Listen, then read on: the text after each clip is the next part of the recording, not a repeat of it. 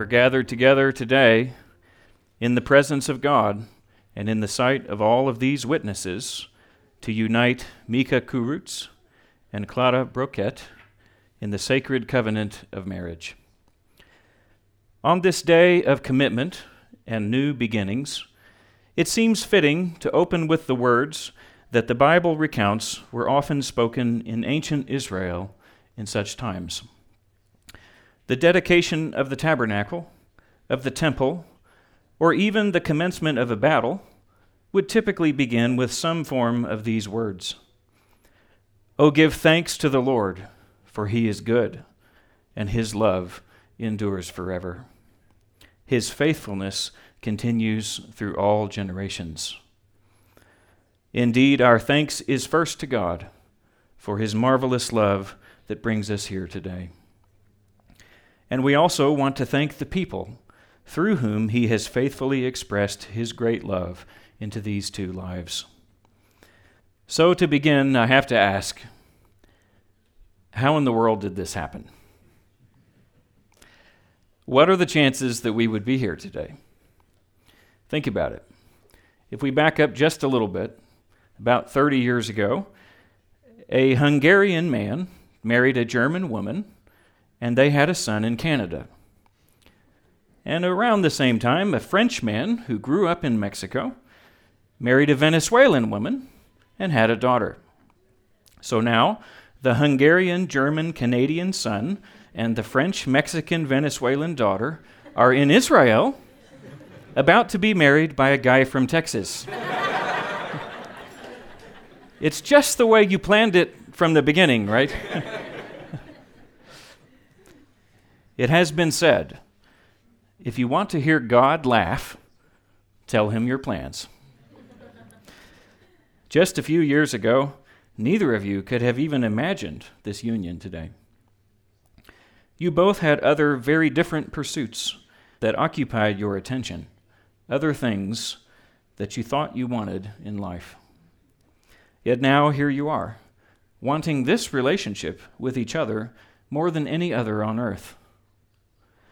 It's almost frightening, isn't it, to consider that the things in life that are now the most meaningful to you were once all but impossible to anticipate. This is partly because when we begin the journey of life, we often simply don't know exactly what it is that we want. We may have a vague sense of it, a longing for meaning and purpose, a longing for love but we don't know exactly where to find it.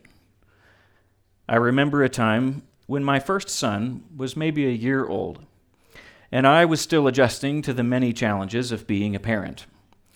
He was crying and crying, and I couldn't figure out what to do to make him happy. Exasperated, I asked his mother, What does he want? He's been fed and changed, he has all his toys, he doesn't want to lay down. What does he want?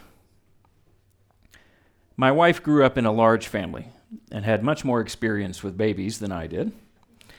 She said, Oh, honey, he doesn't know what he wants. He just needs to go to sleep, and he's fighting against it. And it was true. And the same thing is true for all of us, even as we grow older. We often don't know what we really want. And we sometimes even fight against it, against the very things that we need most. As Jesus said when he wept over Jerusalem, we don't know the things that would give us peace. They're hidden from our eyes. Nonetheless, there's some seed of anticipation deposited deep within us. For as Solomon wrote, God has planted eternity in the human heart. We have a sense of destiny, though we struggle to clearly define it. It's like a dream, a feeling that's hard to articulate, but that nonetheless we long to somehow realize. But though a caterpillar may dream of flying, can he possibly imagine the metamorphosis he must undergo to reach his destiny as a butterfly. so we too often fail to understand that in order for the dream to come to pass, it is not our circumstances that must change. It is we who must undergo a change, a change that's often greater than we can imagine. When I married Amanda, almost 26 years ago, I knew enough to expect some surprises as I got to know her better. I expected I would learn things about her that I never knew before. And I did. But what really surprised me was the things I began learning about myself. I just didn't anticipate how much loving her was going to change me into a person that I myself could hardly recognize.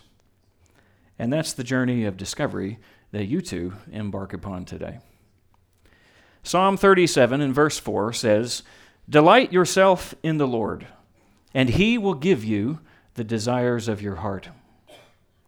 The word give in this passage means to designate, to appoint, ordain, or assign. So it can read, Delight yourself in the Lord, and he will determine the desires of your heart. In other words, this passage is not a promise that in exchange for our affections, God will give us whatever we think we desire.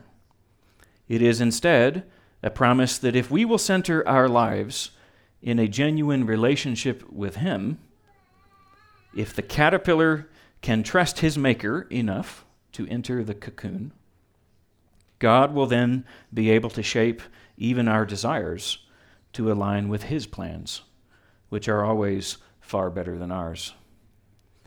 We may think the only path to happiness is to feed our caterpillar appetites as we destroy the life around us. But God knows there's an entirely different and higher purpose we were created to fulfill a beautiful, selfless life that brings hope to the flowers. And if we'll let Him, He can change us into the people that we really long to be. This has been the way of the people of God throughout history. Their lives unfold in a journey of tremendous personal transformation. One of the greatest of all literary critics, Erich Auerbach, has observed a profound distinction between the characters of the Bible and the heroes depicted in other ancient literature, such as those of Homer and the Greek epics. Men like Abraham, and Joseph have far greater depths of character and layers of meaning in their stories than do the Greek heroes. Auerbach tells us that this is because the biblical characters undergo a process of change through their relationship with the God of the Hebrews. As he shapes them through the painful lessons of their human failures into men and women of character, people who remain always conscious that they are participants in a drama of transcendent significance. In contrast, the heroes of the Greek epics, such as Odysseus, are never conscious of a higher purpose. They are flat and one dimensional, driven only by their own ambitions and lust for power and glory. Their stories occur on famous battlefields and in the gilded halls of royal palaces. Yet Odysseus, for example, returns from his great voyage to Ithaca 20 years later, unchanged in his essence. He is exactly the same person who began his Odyssey, except perhaps that he is more skilled in his cunning manipulations, more efficient in feeding his selfish desires. The biblical characters on the other hand, do not enter the scene as superheroes. They are very ordinary people, mostly depicted in domestic scenes, in the fields, in the desert with their flocks, working out their marriages and family relationships, often making painful mistakes. Yet God Himself is personally involved in their stories, forming and shaping them through their trials into completely different people. So Auerbach says that without destroying them in essence, God produces from them forms which their youth gave no grounds for anticipating. In other words, God is in the business of unlikely transformations, of turning ugly, selfish caterpillars into graceful, productive butterflies. Consider for a moment the story of Joseph. He begins as a youth with big dreams. When he goes out looking for his brothers, they sneer, Here comes that dreamer. We can perhaps picture how Joseph's teenage mind must have imagined that his dreams would come to pass. But whatever he imagined is surely not what happens next. For his jealous brothers throw him in a pit and sell him into slavery in Egypt. His poor father is told a lie and gives him up for dead. For years, Joseph nonetheless tries to make the best of it and be faithful as a slave in Potiphar's house. Then, just when it seems things are going better, he's falsely accused and thrown into Pharaoh's dungeon. Over and over, year after year, Joseph is abused, betrayed, lied about, forgotten, stripped of everything he once had. How many times must he have wondered what had become of his dreams? Yet through all these reductions, Joseph is being transformed, his character refined, and the true gifts of God inside of him revealed. He gives his dreams and plans to God and believes it will somehow all be for the good, though he cannot imagine how. Then, after his remarkable rise to power, we're amazed to see that he's still looking for his brothers. He's not bitter or resentful. He's hoping against hope that somehow they too have been reduced enough to attain a transformation of character. In the end, his hopes are not disappointed, for his brother Judah out of love and care for his father, agonizingly offers to sacrifice his own life in the place of his little brother Benjamin. Joseph begins to weep for joy. And then, suddenly, everyone's long abandoned dreams are coming to pass. Imagine the moment when Joseph's brothers finally return to the dusty tent of their anxiously waiting father, and they tell him, Dad, you might think that dreams don't come true, but once in a while they do. So you see, there are two paths, two ways of reaching for your dreams. One, like Odysseus, is a quest for innovation, to write your own story, to selfishly grasp for your own ideas and plans. The other path is a journey of discovery to find the courage to give God your dreams and let Him write your story.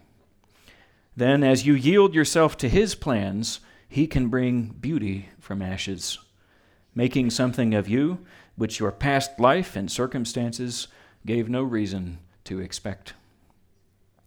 Micha and Clara, you both went through times when you grasped for the pen and tried to write your own story.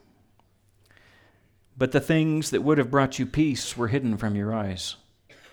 So your dreams seemed only an illusion, and sometimes even became nightmares. As the proverb warns, there is a way that seems right to a man, but in the end, it leads to death. George Bernard Shaw once said that becoming slaves to our own desires is an appropriate definition of hell. Hell, he said, is where you must do what you want to do. Yet, even in your lowest misery, God held out a promise to you, just as he spoke through Jeremiah to the children of Israel when they were still captives in Babylon. I know the plans I have for you, says the Lord plans for peace and not for evil, plans to give you hope and a future. Micha, the first time I remember meeting you was in a little conference room in Zichron. Your dad had told Brother Ossie and myself about his wayward son and pleaded with us to try to help you. You had reluctantly agreed to meet us. Black despair hung over you that day like an angry storm cloud. Yet I thought I could see in your haunted eyes a little glimmer of hope. A hope that maybe, just maybe, there was a way out of the depression and despondency caused by your terrible choices. Not long after that, you made the courageous decision to trust, the choice to believe the love that God had for you. And above the storm, the smallest prayer was heard by a merciful God. As you clung to that hope and followed that promise, God filled you with His Holy Spirit, and everything began to change. Today, you bear almost no resemblance to the tortured young man I met a few years ago in that conference room. Give thanks to the Lord, for He is good, and His love endures forever. Clara, you too went through a caterpillar season in your life, pursuing your own plans. Even after you first surrendered the pen to God and asked Him to write your story, there were still moments when you were tempted to doubt. The Lord allowed the stubbornness of the United States Immigration Department to test your faith and redirect your path several times as you tried unsuccessfully to get a visa for another trip to Texas. So you came to Israel instead. And look what happened. You see, even our best intentions don't compare to God's plans. For we look back now and see that your decision not to lose heart, but to put your dreams in God's hands and come to Israel in faith, opens new doors of hope not only for you, but for your sister and others. As the song says, love was only waiting for your choice to trust. Now, as you are here today, ready to begin a new life together, I want to remind you both not to forget how much you owe to the pioneers who've gone before you. Without them, none of the miracles you've experienced would have been possible. I wish I had time to tell the remarkable story of your grandparents, Micha, who repeatedly took dangerous steps of faith from war torn Europe to Canada, and finally, through many setbacks and tribulations, to the land of Israel. Just a few nights ago, I was privileged to again hear your father recount all the trials your grandparents endured, and how their example set a precedent for your parents to take their own steps of faith. Clara, the same could be said for your parents, who diligently prayed for this moment when it was still only a dream. They're not the same people who began the journey, and their willingness to be molded and redirected by a higher purpose set an example and opened the way for you today. And now, as the two of you embark on your own portion of the journey, it's your turn to carry the torch to continue in the footsteps of this heritage of radical faith. Now, in closing, I must warn you also that it's not enough merely to begin the journey. You must be faithful unto the end. Far too many people put their hand to the plow, but then look back. It's even possible to miraculously escape Egypt through the Red Sea only to then die in the wilderness for lack of faith for the next step.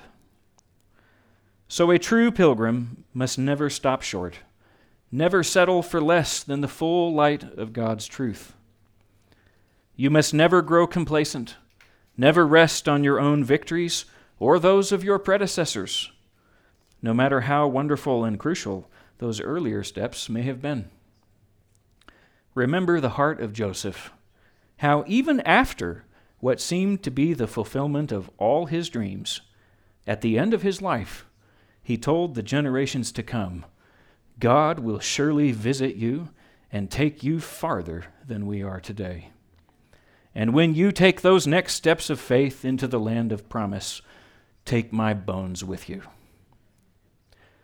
Micha and Clara, I can sum all this up by saying that your lessons and discoveries are not over. In many ways, they're just beginning. Greater transformation awaits you. There will be many more challenges and tests of your faith, many more occasions when you must make the choice to trust. Marriage is nothing if not a daily choice to sacrifice your own ambitions for the sake of greater love. So today, you're making a promise that you will never give up on love because love never gave up on you. And now it's your turn to prove with your lives that the Lord is good and his love endures forever, that his faithfulness continues through all generations. Micha and Clara, in a world troubled by broken dreams and failed relationships, we commission you today to spread your butterfly wings and be a voice of hope. As today we realize at least a measure of an ancient promise spoken through Jeremiah. This is what the Lord says You say about this place, It is a desolate waste, without people or animals. Yet in the cities of Judah and the streets of Jerusalem that are deserted, inhabited by neither people nor animals, there will be heard once more the sounds of joy and gladness, the voice of the bridegroom and the voice of the bride, the voices of those who bring thank offerings to the house of the Lord, saying, Give thanks to the Lord Almighty, for the Lord is good, and his love endures forever.